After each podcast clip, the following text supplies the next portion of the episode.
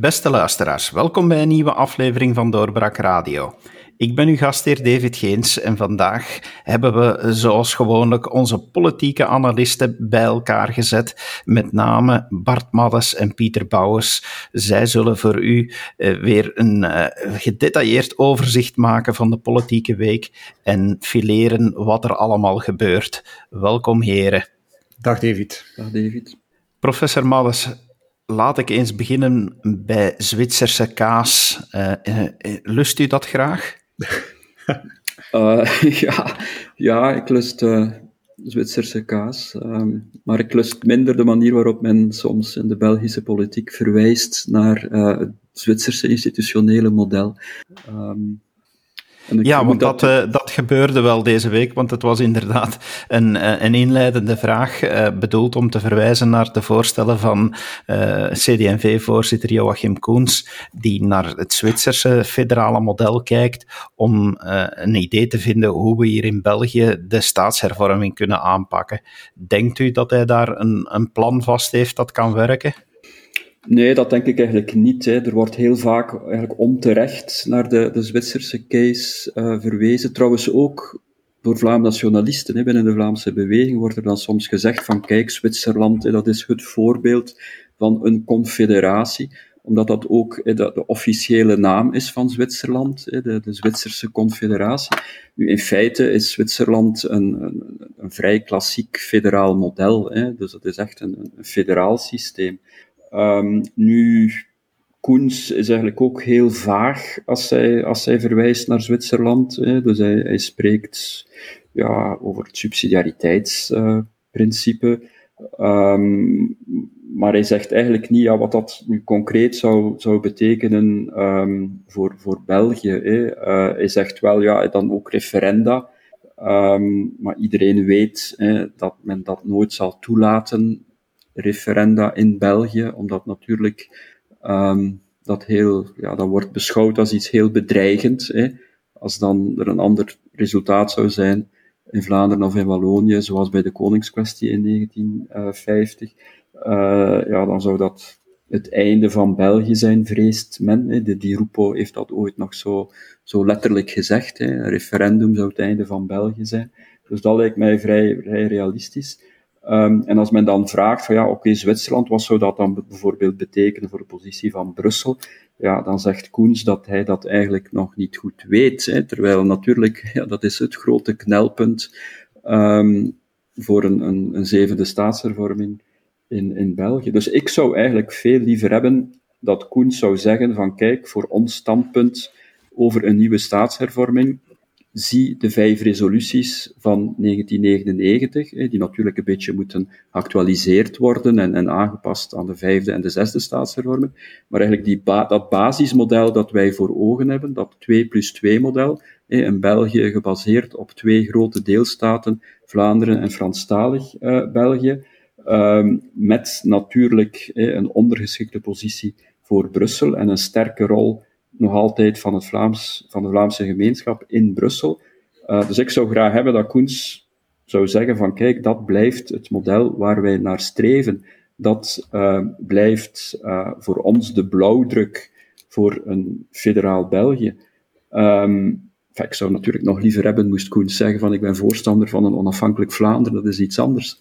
maar dat zal natuurlijk niet gebeuren.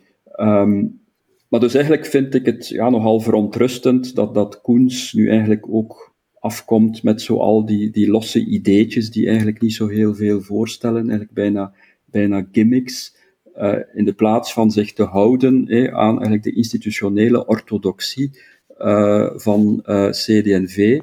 Een, een, lijn waar bijvoorbeeld iemand als Wouter Beke zich veel beter aan hield. Dus Wouter Beke als voorzitter heeft altijd uh, die lijn van dat 2 plus 2 model uh, aangehouden. Uh, en Koens ja, laat dat nu precies een beetje vallen en, en verzinkt daardoor in, in dubbelzinnigheid. Eigenlijk een beetje institutionele tjeverij zou je dat kunnen noemen. Ja, meneer Bouwers, het valt inderdaad op, zoveel keren nu al na elkaar, dat we in deze podcast hebben over staatshervorming. Iedere keer lijkt het gewoon een nieuw ideetje. Zit er dan zoveel vooruitgang in momenteel? Uh, ik denk altijd, hoe meer ideetjes in de politiek gelanceerd worden, hoe minder er zal gerealiseerd worden. En uh, dat gevoel krijg ik hier eigenlijk ook. Uh, je krijgt nu na 2 plus 2 en dan krijg je België met 4. en nu krijgen we het Zwitserse model. En eigenlijk zijn die vaak ook inwisselbaar. Hè. Wat hebben we de voorbije jaren allemaal gehoord? Hè? Het confederalisme, um, de Copernicaanse omwenteling, uh, en, dan, dan al die mogelijke modellen. Hè? En dan het Zwitserse model, dat is ook niet de eerste keer dat dat idee valt. En dan denk ik, ach ja, ja, oké, weer een ideetje, maar echt au fond uh, heeft, heeft uh, professor Maddes natuurlijk gelijk. Hè. Dit is geen inhoudelijke discussie, uh, dit is het lossen van wat ideetjes die eigenlijk naar mijn gevoel uh, het gebrek aan echte ideeën moet, moet verhullen. En, en, en dit ideetje past natuurlijk ook wel wonderwel in, uh, in wat, waar CD&V voor staat of wat CD&V vandaag is. Oké, het idee van subsidiariteit is, is echt christendemocratisch, maar tegelijkertijd um, alles vanuit de gemeente bekijken en laat dat lokale niveau nu toch wel net toevallig de machtsbasis zijn die de CD&V nog overhoudt. Ja, en dan, dan gaat mijn cynisme-alarm toch wel een beetje af, moet ik zeggen. Ik was wel, kijk, um, als we het dan toch over de resoluties van 1999 hebben, dan, dan heeft Vlaanderen daar echt voor het gemeenschapsmodel gekozen. En, en hier komt uh, Koens toch ook weer met uh, de gemeenschap af. Hij wil eerst de gemeenten en dan als tweede niveau de gemeenschappen. Um, in een tijd waarin dat, uh, het leek alsof de consensus in de wedstrijd was, we moeten uh, vergewestelijken en de gemeenschapsbevoegdheden moeten naar de gewesten. Is er nu dan toch weer een politicus die die gemeenschappen naar voren brengt? Is dat een lichtpuntje? Ik weet het niet. Um, is dat bewust? Ik hoop het. Um, maar ik vrees er soms een beetje voor. En, en het is opnieuw zo'n ideetje waarvan je denkt, leuk, maar als je daar dan wat dieper over nadenkt, nadenkt, bots je al heel gauw op de grenzen die daaraan zitten. Uh, Brussel bijvoorbeeld. En, en het verschil in gemeenten, hoe ga je dat doen? Er zijn gemeentes met 6000 inwoners en je hebt Antwerpen. Um, hoe ga je die allemaal naast elkaar zetten? Ga je niet eigenlijk hetzelfde soort kluwen krijgen? Uh, kom je dan uh, met verplichte fusies van gemeentes, iets wat CD&V absoluut niet wil. Dus ja, het is weer zo'n ideetje waarvan ik denk, de discussie daarna gaat het idee smoren en dan, uh, dan, dan volgt er waarschijnlijk wel weer een nieuw ideetje. Het zal inderdaad afwachten worden, want uh, op die manier kunnen we misschien binnenkort ook gaan nadenken over de onafhankelijkheid van Limburg. Uh, dus met dat uh, allemaal op te splitsen, moeten we inderdaad wel opletten. Maar nu we toch naar het buitenland aan het kijken zijn, er zijn nog landen waar gepraat wordt over afsplitsingen en onafhankelijkheid. En dan in de eerste plaats in Schotland lijkt er toch wat te bewegen.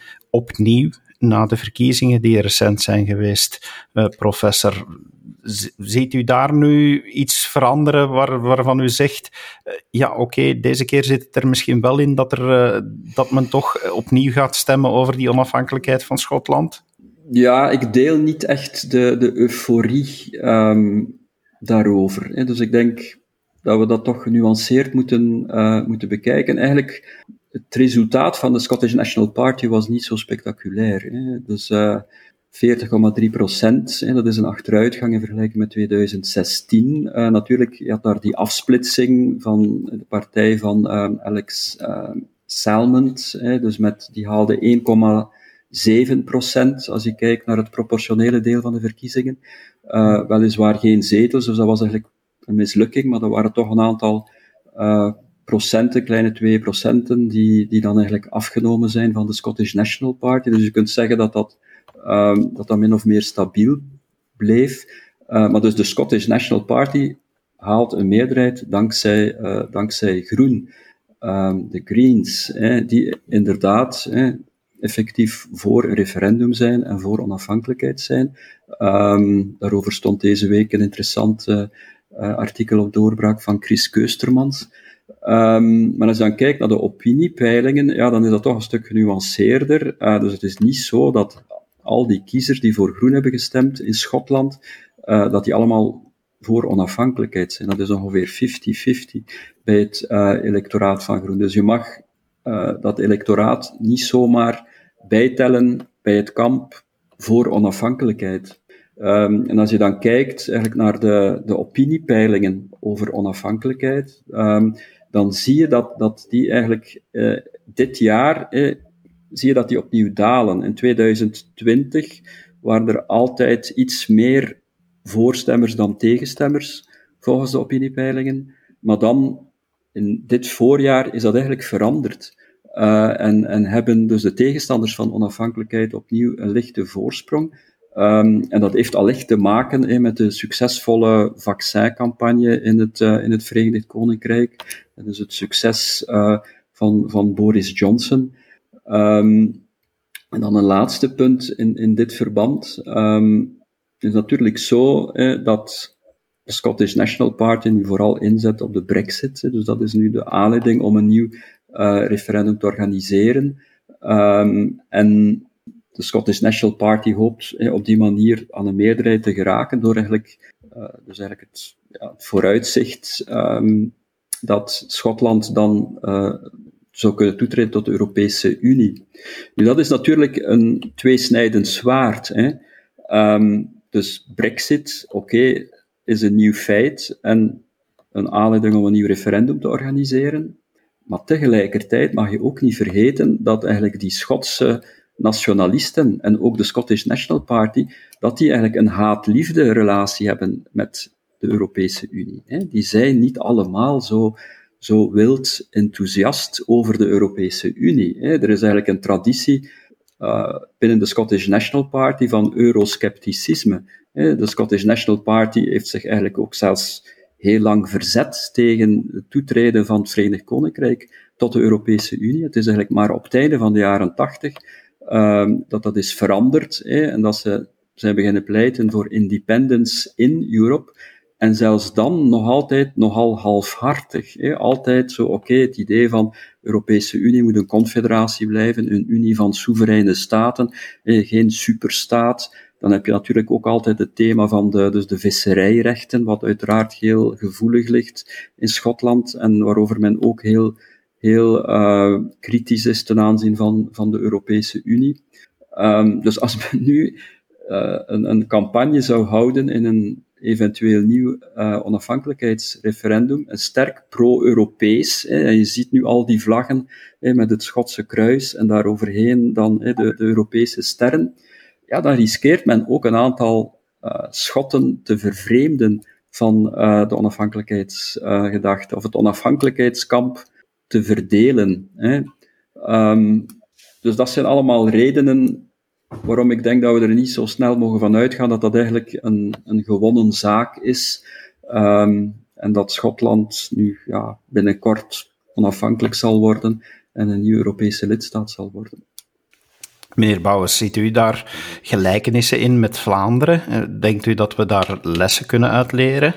Goh, het is altijd ingewikkeld om uh, situaties, of moeilijk om situaties van een ander land zomaar te transporteren naar anderen. Uh, herinner u Catalonië, waar men ook echt een referendum wou, zoals de Schotten een referendum hadden. En enfin, ja, we weten allemaal hoe het daar is afgelopen. Um, je, moet daar voorzichtig in zijn. Ik, ik, denk dat je ook voorzichtig moet zijn dan uh, als je ziet. Ja, kijk, je kan ook niet elke tien jaar een referendum over onafhankelijkheid houden, tot je dan uiteindelijk al dan niet je goesting krijgt.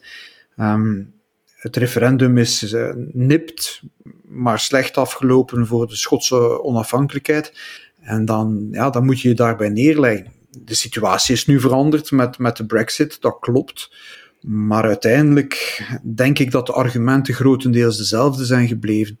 Uh, en ik denk niet dat uh, Londen op dit moment even snel geneigd zal zijn. Oh vorige keer is er ook een debat en een discussie aan vooraf gegaan. Om, om ook nu weer een referendum toe te staan. En ik denk niet dat het een goed idee is voor de Schotse politiek om zich alleen daarop toe te spitsen. Als ik het zo'n klein beetje volg, dan dan hebben ze in Schotland nog wel wat uh, maatschappelijke, politieke, sociale, economische thema's ook in de politiek aan te pakken.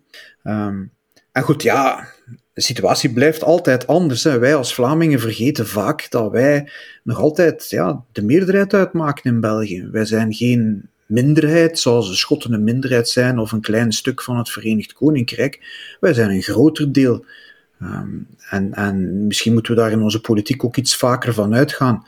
Maar ik vind niet dat we ons daar blind moeten op staren. We hebben onze eigen politieke realiteit en daarmee moet je aan de slag. Nu we toch aan het rondwaren zijn in het buitenland, misschien nog één plaats om te stoppen, Catalonië. Uh, daar zijn verkiezingen geweest, de onderhandelingen zijn daar bezig, maar dat lijkt daar ook niet vlot te lopen. Nee, dat loopt daar niet zo vlot. Het is ook een beetje gevaarlijk, denk ik, om daar nu uitspraken over te doen, omdat uh, uh, we hebben deze week al eens een, een artikel daarover moeten terugsturen. E-, eens we het gingen publiceren, was het achterhaald. Dus, dus zo snel verloopt het daar allemaal.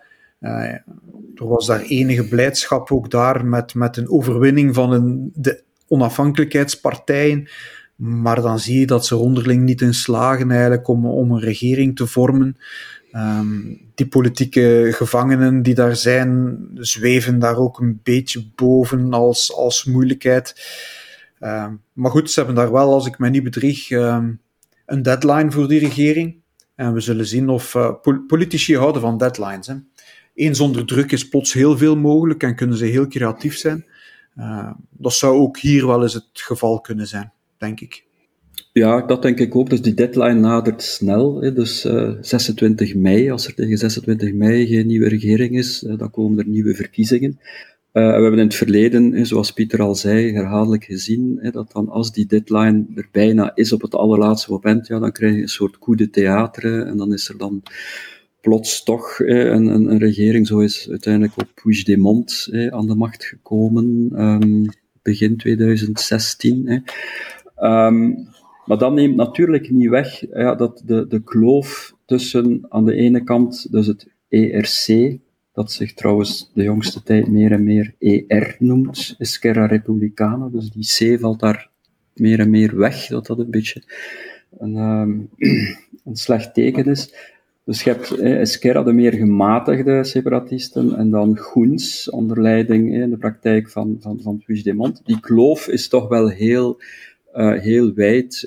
En uh, wat daar een belangrijke rol speelt, dat is de rol van uh, dus die zogenaamde Conseil de la Repubblica in, in Waterloo, bij ons, onder leiding van, van Puigdemont. Uh, dus Groens wil dat die, die Conseil, dus die Raad van de Republiek, uh, dus een soort regering in ballingschap zou je kunnen zeggen, hè, dat die een belangrijke rol speelt en zal spelen tijdens de komende legislatuur. Hè, en, en dat eigenlijk dat ook een beetje het fundament wordt dan van een strategie naar een nieuwe onafhankelijkheidsverklaring. Uh, terwijl uh, wil daar eigenlijk niets van weten. Hè? En dat is eigenlijk al van meet af aan zo. Dat is al uh, van kort na het, het, het, referendum en de onafhankelijkheidsverklaring in 2017. Um, heeft, heeft dat eigenlijk geboycott. Die, die concel heeft die, heeft die echt um, geweigerd dat hij een belangrijke rol zou, zou spelen. Dus dat is echt een heel fundamenteel twistpunt. Um, dus ik ben heel benieuwd ja, welke oplossing ze daar uiteindelijk op het allerlaatste moment uit hun mouw zullen schudden. Dus zoals het nu er naar uitziet, zou dus um, Pere Aragonés um, alleen willen regeren, uh, dus enkel met Esquerra, een minderheidsregering. Uh, zou het niet de bedoeling zijn dat er dus een coalitie komt met, met Groens? De Koep zou daarin meegaan. De Koep die zich eigenlijk de jongste jaren veel gematigder is gaan opstellen dan vroeger. Um, maar natuurlijk, voor Groens is dat voorlopig no passaran, om het maar eens in het Spaans te zeggen. En um, ja, we zullen, we zullen zien. Maar het is natuurlijk wel heel, heel spannend. We zullen inderdaad afwachten of er voor 26 mei nog een coup de theater komt. Dat, eh, dat is zeker eh, de moeite waard om verder op te volgen. Maar laat ons even nu naar het theater in de wedstraat gaan kijken. We zitten natuurlijk weer met het feit dat er een overlegcomité is geweest. We moeten het hier niet hebben over het tal van versoepelingen. Maar waar ik wel benieuwd naar ben, is naar jullie mening over de politiek die gespeeld heeft op het overlegcomité. We hadden deze keer minister-president, Vlaams minister-president Jan Bon, die een heel duidelijk plan op voorhand op tafel gelegd heeft. Denken jullie dat minister-president Jan Bon gewogen heeft deze keer op het overlegcomité? Goh, ehm, ik denk dat je duidelijk een shift ziet in de politiek. Uh, het was grappig hoe, hoe, hoe ze bij wijze van spreken elkaar wouden overtreffen in versoepelingen plots. Jan Bon kwam inderdaad met zijn plan. Um, plots had de federale regering dan ook een plan en in ieder geval uh, Alexander de Croo. Ik vind persoonlijk de figuur van Alexander de Croo, um, die een beetje zijn, um, zijn bondgenootschap met uh, Van den Broeke schijnt opgegeven te hebben, dat vind ik wel een dat is wel een duidelijke verandering, denk ik, ook voor uh, de besluitvorming op dat overlegcomité zelf, waar je ziet dat eigenlijk um, de deelstaten, Jan Bon en um, Di Rupo, vaak wel overeenkwamen, maar dan toch nog overroeld werden. En dat is nu blijkbaar niet gebeurd. En dan zie je dat Van den Broeke en de experts eigenlijk door de politiek worden voorbijgestoken.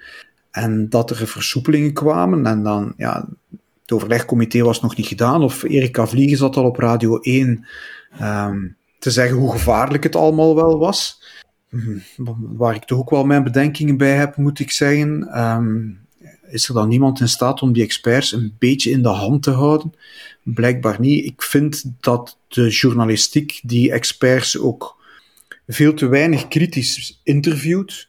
Uh, die mensen doen daar uitspraken waar dat je zo, waar dat je eigenlijk als journalist een, een, een tegenvraag moet stellen uh, en ze verder moet doen uh, uitleggen wat ze daarmee bedoelen. Maar ik vind dat ze daar veel te makkelijk mee wegkomen en veel te makkelijk een soort ja, angst blijven, blijven gieten. Ik heb het ook moeilijk met het discours. eerst moesten we allemaal gevaccineerd worden. En ik, ik zal mij laten vaccineren, ik heb daar geen probleem mee. En ik denk dat dat ook een mooie uitweg is. Maar nu hoor je al regelmatig experts in de media verkondigen. Um, ja, vaccinatie alleen zal het niet oplossen. Ook als je gevaccineerd bent, zal je toch nog een test moeten afleggen eer je ergens binnen mag. En dan denk ik, hola, wacht even. Hier moeten we met z'n allen, ook zeker als journalisten, toch wel even aan de rem trekken en zeggen: wacht eens, hoe zijn we hier geraakt uh, en waar leidt dit pad naartoe? uh, ik, ik ben daar toch wel, ja, ik vind dat we dat toch wel heel kritisch in de gaten moeten houden.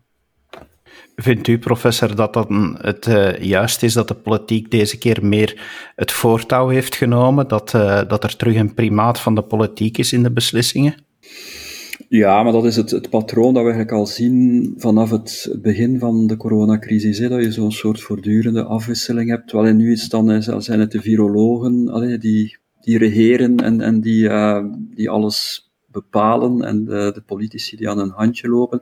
En dan keert dat op een bepaald moment om en heb je de virologen die, uh, die waarschuwen en, en, en dan, oké, ja, dan gaan de cijfers dan weer um, de hoogte in op een bepaald moment en dan, uh, dan gaan de, de, de politici dan een bocht maken en dan opnieuw aan het handje lopen van de virologen. En nog, het, is een soap die mij eigenlijk niet meer echt kan boeien, eerlijk gezegd. Dus er zijn niet meer echt veel verrassende plotwendingen. Um, maar het is natuurlijk wel waar wat, wat Pieter zegt. Er zijn een aantal heel verontrustende zaken. Hè. Uh, je ziet dat nu ook, dat, dat vaccinpaspoort. Uh, toen men het daar voor het eerst over had, vorig jaar, was de verontwaardiging groot. Dan zei iedereen, ja, we gaan, we gaan, we gaan niet discrimineren. Er werden dan overtrokken vergelijkingen gemaakt met de jodenvervolging en de jodenster enzovoort.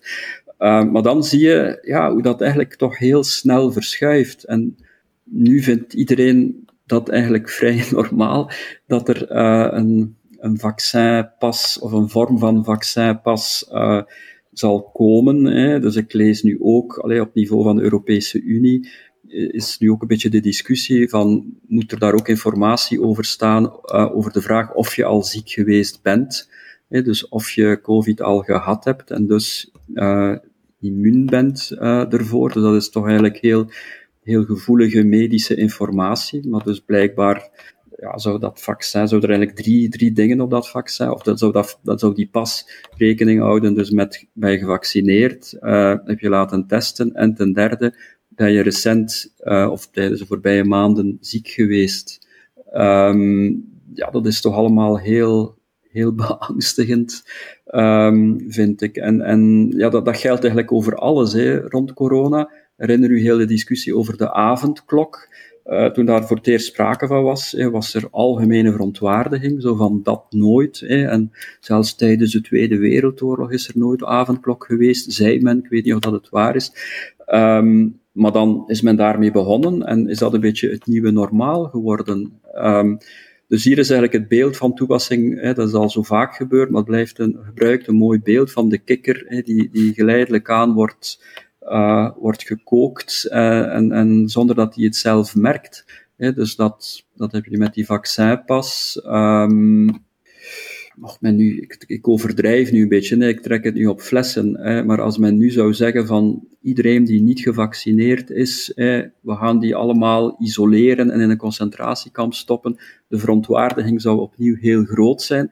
Maar dan ja, zou men zich kunnen voorstellen dat er zo'n proces ontstaat waarbij men zegt van, ja, bij nader inzien, we zouden dat toch kunnen overwegen en uh, dat is misschien een debat waard. Eh, en kijk naar die quarantainehotels en moeten we dat systeem niet uitbreiden.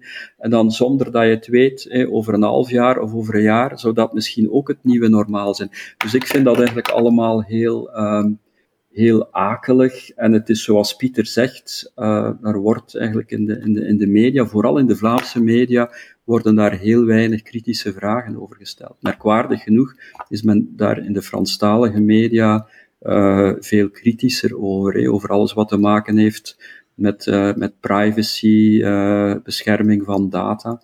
Um, dus de kritiek daarop lees je vooral in de Franstalige pers. Uh, ook bijvoorbeeld nu wat ik daar straks zei over dat, die Europese coronapas. in de Vlaamse pers gaat men daar allemaal in mee. En ja, dat is ook zo een beetje ja, zo een, een, een fixatie op, op kleine dingetjes in, de, in de Vlaamse media. Een soort, een soort be bewustzijnsvernauwing heb ik dat al eens genoemd. Zoals zwaarzieke patiënten, dat blijkt ook het geval te zijn, dat ze dan eigenlijk zo gefixeerd geraken op heel kleine dingen en zich niet meer bewust zijn van, uh, van de werkelijkheid. En ik vind dat je dat ook ziet in de Vlaamse pers.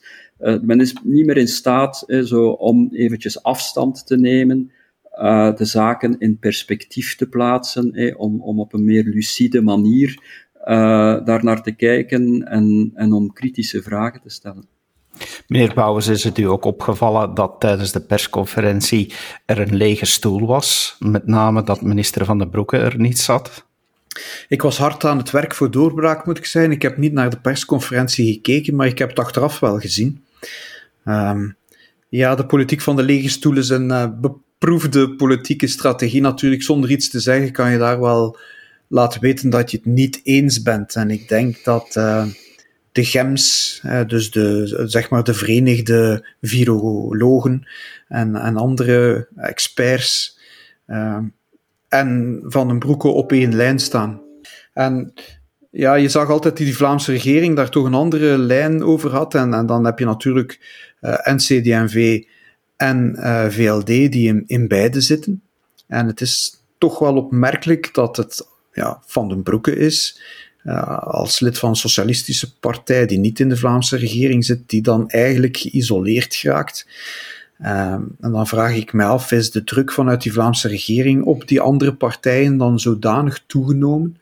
Um, men zal natuurlijk wel iets moeten doen, maar, maar ook hier, um, ja, het communautaire, we hebben het hier ook in deze podcast al gezegd, is nooit ver af. Hè.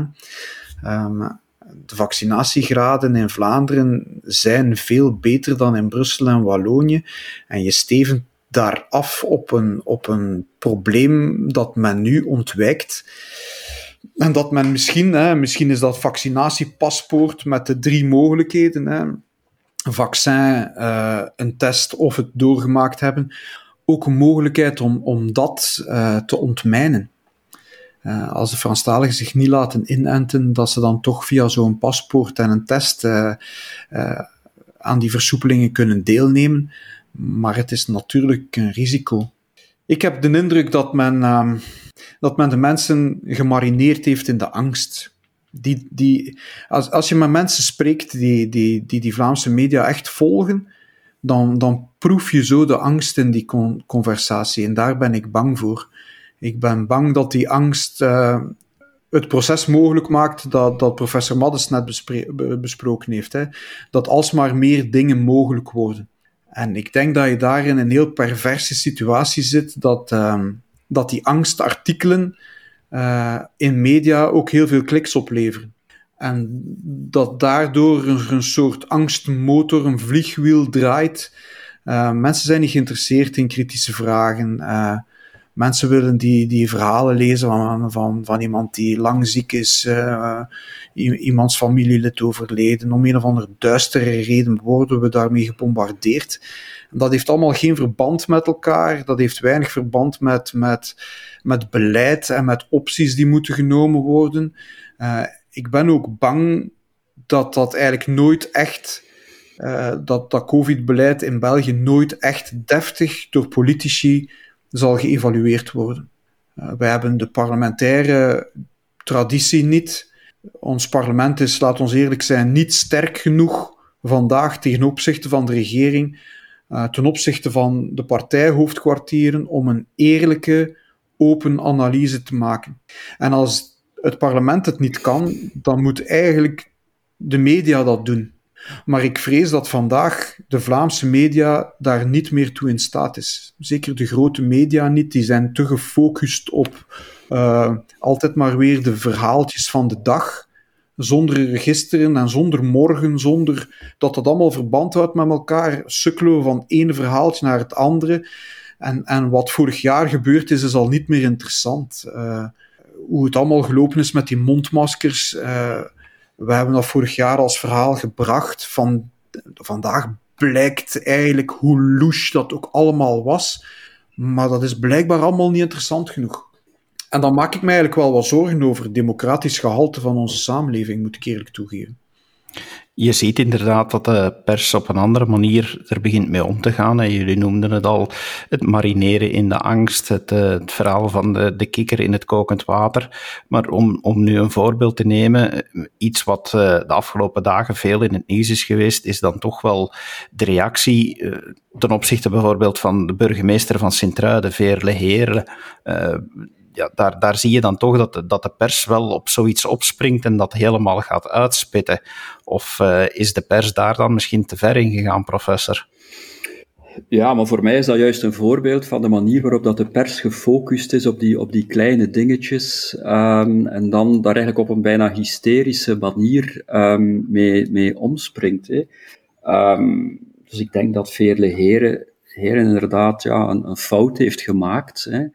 Um, maar in mijn ogen boah, is dat eigenlijk niet zoveel meer dan een, dan een pekelzonde. Ik til daar eerlijk gezegd niet zo vreselijk zwaar. Misschien zal ik nu wel veel luisteraars van Doorbraak uh, voor het hoofd stoten. Um, in mijn ogen is dat, een, is dat een pekelzonde die op een eigenlijk bijna wanstaltige manier is uitvergroot uh, in de media, waarbij men dan de indruk heeft gewekt uh, dat die politica, die nogthans blijkbaar een heel degelijke burgemeester blijkt te zijn, ja, dat dat een grote crimineel uh, is. En dat heeft natuurlijk ook wel te maken um, met zo heel die beeldvorming rond de vaccinatie en ook zo bijna de, de, de, de bijbelse terminologie die daar gebruikt wordt. Hè. Dus de vaccinatiecentra, uh, die zijn, dat, zijn, dat is de toegangspoort tot uh, het rijk van de vrijheid. dat is het Walhalla. Um, dus ja, dat, dat, dat, klinkt allemaal heel, uh, heel bijbels. En dan natuurlijk, allee, tegen die achtergrond, ja, als iemand dan de rij voorsteekt en dan een beetje sneller dat Walhalla kan, kan betreden dan de gewone sterveling, hè, en dan misschien ook dan veel journalisten die daar dan over schrijven en, en ook allee, zitten te popelen om ook dat vaccinatie wel te kunnen uh, betreden. Ja, dat, dat verklaart waarom men die zaak Veerle Heren dan, dan zo disproportioneel uh, opblaast. Um, een van de meer akelige aspecten van heel die zaak vond ik ook hoe toch eigenlijk medisch heel vertrouwelijke informatie uh, op straat wordt gegooid. Hè. In de grond, dat was een van haar eerste reacties van Veerle Heren. Hè. Ze heeft gereageerd met te zeggen van, ja, sorry, dat is medisch geheim, hè, of ik gevaccineerd ben of niet. U hebt daar geen zaken mee. En principieel, als zij natuurlijk gelijk, vond ik, er kunnen verschillende redenen zijn waarom dat je u al dan niet laat vaccineren. Er kunnen medische redenen zijn om u niet te laten vaccineren. Er kunnen medische redenen zijn om u vroeger, dat je vroeger gevaccineerd wordt wij hebben daar eigenlijk geen zaken mee. En toch zie je dan ja, dat dat dan omwille ergens van een soort, ja, bijna een dorpsruzie, hè, dus een, slechte verliezer in de gemeentepolitiek, en dan iemand die dan hè, op het vaccinatiecentrum werkte, die die uh, informatie dan doorspeelt naar de pers, en zo komt dat op straat te liggen. Uh, en, en men vindt dat normaal. Hè. In de media vindt men dat normaal, dat eigenlijk medisch gevoelige informatie zo breed wordt, wordt uh, gedeeld. En, en dat vind ik eigenlijk akelig. Hè. Dat is een soort collectivisering uh, van, van de gezondheid, van de persoonlijke gezondheidssituatie van iemand. En is, is, is nog een voorbeeld van wat ik daar straks zei, dat je daar zo een geleidelijke verglijding hebt. Hè. En dat waarover vroeger grote verontwaardiging zou zijn, medisch geheim, ja, dat vindt men nu eigenlijk vandaag uh, normaal. Dus ik had eigenlijk gehoopt dat Veerle Heren pal zou staan en die mediastorm over zich heen zou laten gaan en dat hij gewoon aan zou blijven als burgemeester. Dat zou een sterk signaal geweest zijn. Dus ik vind het eigenlijk jammer dat ze nu zij tijdelijk een stapje opzij heeft gezet. Meneer Bouwers, is het niet zo, om dan toch even in dat medisch geheim in te duiken, dat uh, bijna alle burgemeesters en zeker alle hoofdredacteuren, eh, hoofdredacteuren inmiddels gevaccineerd zijn? Uh, deze jongen is nog niet gevaccineerd, uh, beste David. Uh, ik, ik, ik heb geen lange arm. Ik denk dat je in Vlaanderen met een lange arm inderdaad misschien wel al gevaccineerd bent. We hebben ook al een artikel geschreven over hoe um, de rusthuizen eigenlijk heel ruim omsprongen met het vaccineren van, van vrijwilligers. het, het vrijwilliger werd wel heel ruim ingevuld. Uh, maar goed, daar hadden sommigen ook wel een redenen voor, vonden ze. Tot daaraan toe. Um, ik kijk uh, op het gevaar af om van, van als cynicus versleten te worden, wat ik helemaal niet wil doen. Heel, ik wil niet cynisch zijn, maar je wordt het soms wel. Het zou mij niet verwonderen moest Veerle Heren niet de enige burgemeester zijn die niet ingeënt is omdat zeker in het begin uh, die vaccinatiecentra werden opgezet. En ja, het was improviseren en, en ja, de, gelegenheid schept de dief. Dan, dan moeten er uh, reservelijsten worden opgesteld. En sommige burgemeesters hebben dan de reflex om, om dokters uh, in te schakelen, dokterswachtposten en anderen, om te zeggen van ja, uh, geef mij patiënten of mensen die ik daar kan opzetten. En andere burgemeesters zetten daar het gemeentepersoneel op. Um, een eigen kabinet, uh, misschien een, een ouders en zichzelf en hun kinderen, ik weet het niet. Uh, maar dat Veerle Heren daarin de enige zou zijn, dat zou mij sterk verwonderen. En ik vind ook dat professor Maddes gelijk heeft. Het is eigenlijk een, het, lijkt allemaal uh, zware onderzoeksjournalistiek, maar dat is het natuurlijk niet. Hè. Dat is eigenlijk heel makkelijke journalistiek, schandpaaljournalistiek eigenlijk. Ik vind wel dat Veerle Heren dat bijzonder knullig heeft aangepakt. Dat ze van in het begin beter had gezegd van ja, ik ben ingeënt, ja, ik heb mezelf op een reservelijst gezet. Ja, achteraf gezien was dat misschien stom, maar langs de andere kant uh, als ik dan lees in de krant dat er een ouder echtpaar is die haar voor de rechter daagt omdat zij met AstraZeneca zijn ingeënt en uh, mensen uit de entourage van uh, Veerle Heren voor hen zijn ingeënt met Pfizer, dan denk ik toch, waar zijn wij in godsnaam beland, jongens? waar, waar gaat dit soort dingen, dit soort maatschappij ons brengen? Nergens, denk ik. ik denk dat we dit zo snel mogelijk achter ons moeten laten. En ofwel gaan we als pers uitzoeken welke burgemeesters allemaal uh, ingeënt zijn. Maar ik wens u veel succes, want ik wens het medisch geheim niet op te heffen. Uh, en of, ofwel zwijgen we daar inderdaad misschien best zedig over. Uh, en laten we de dorpspolitiek van Sint-Truiden voor wat die is. We laten de dorpspolitiek achter ons. We keren terug naar de wedstrijd. Een laatste vraag die ik nog voor jullie heb betreft Kamerlid Theo Franke. Mhm. Die eh, is pas gestraft geweest voor loslippigheid. Vindt u dat, uh, meneer Bouwers, vindt u dat hij loslippig was en dat hij zo gestraft moest worden?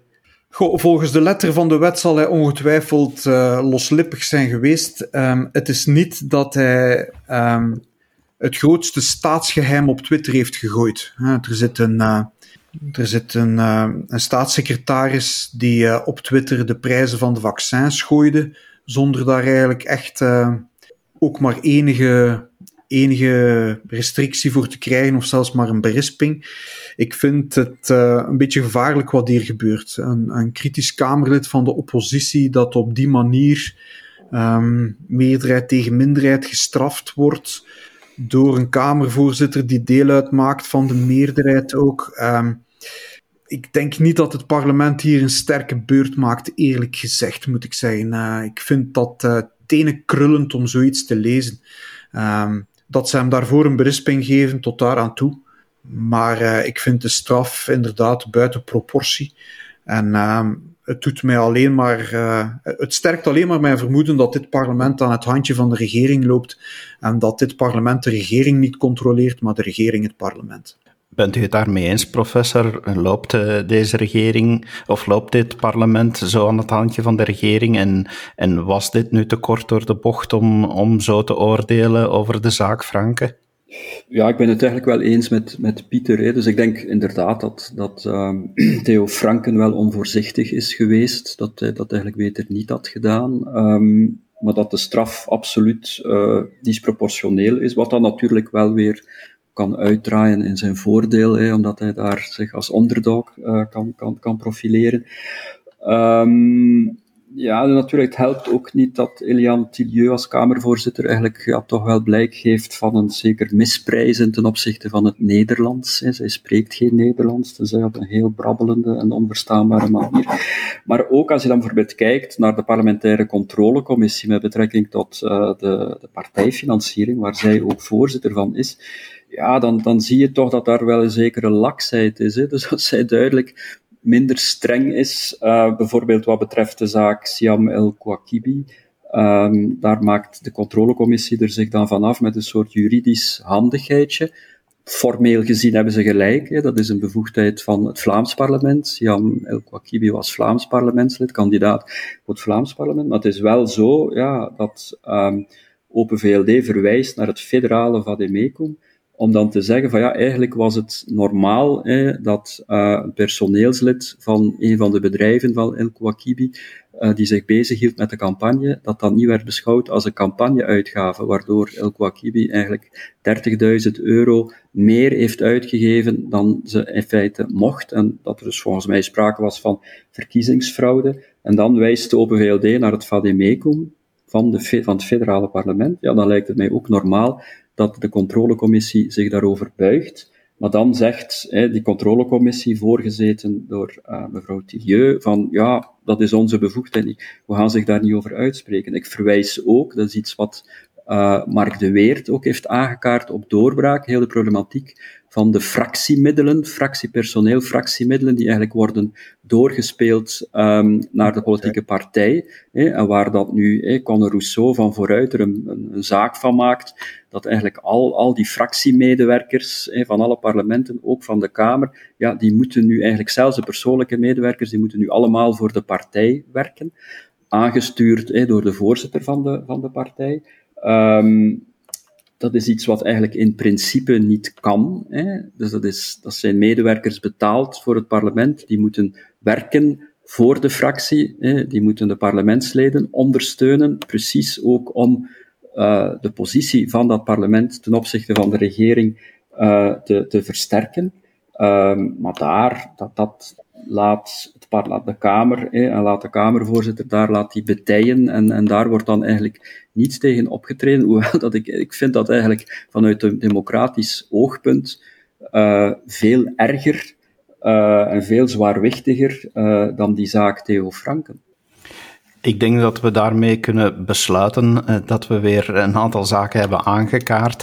Ik denk uh, dat we kunnen zeggen, meneer de hoofdredacteur, dat we nog altijd uh, heel kritisch blijven en dat we toch een aantal dingen aan de kaak stellen. Ik wil jullie hartelijk danken voor jullie bijdrage deze week. meneer Bouwens, meneer Maddes, dank je wel. David, graag gedaan. En u, beste luisteraar, hopelijk hebt u ook weer wat opgestoken. Blijf zeker luisteren naar onze podcasts. We vinden het fijn om te zien dat we zoveel luisteraars hebben. Dankjewel en tot een volgende keer. Dag. Dit was een episode van Doorbraak Radio, de podcast van doorbraak.be. Volg onze podcast op doorbraak.be/radio of via Apple Podcasts, Overcast of Spotify. Bezoek ook onze website op doorbraak.be en steun ons door een vriend te worden van Doorbraak.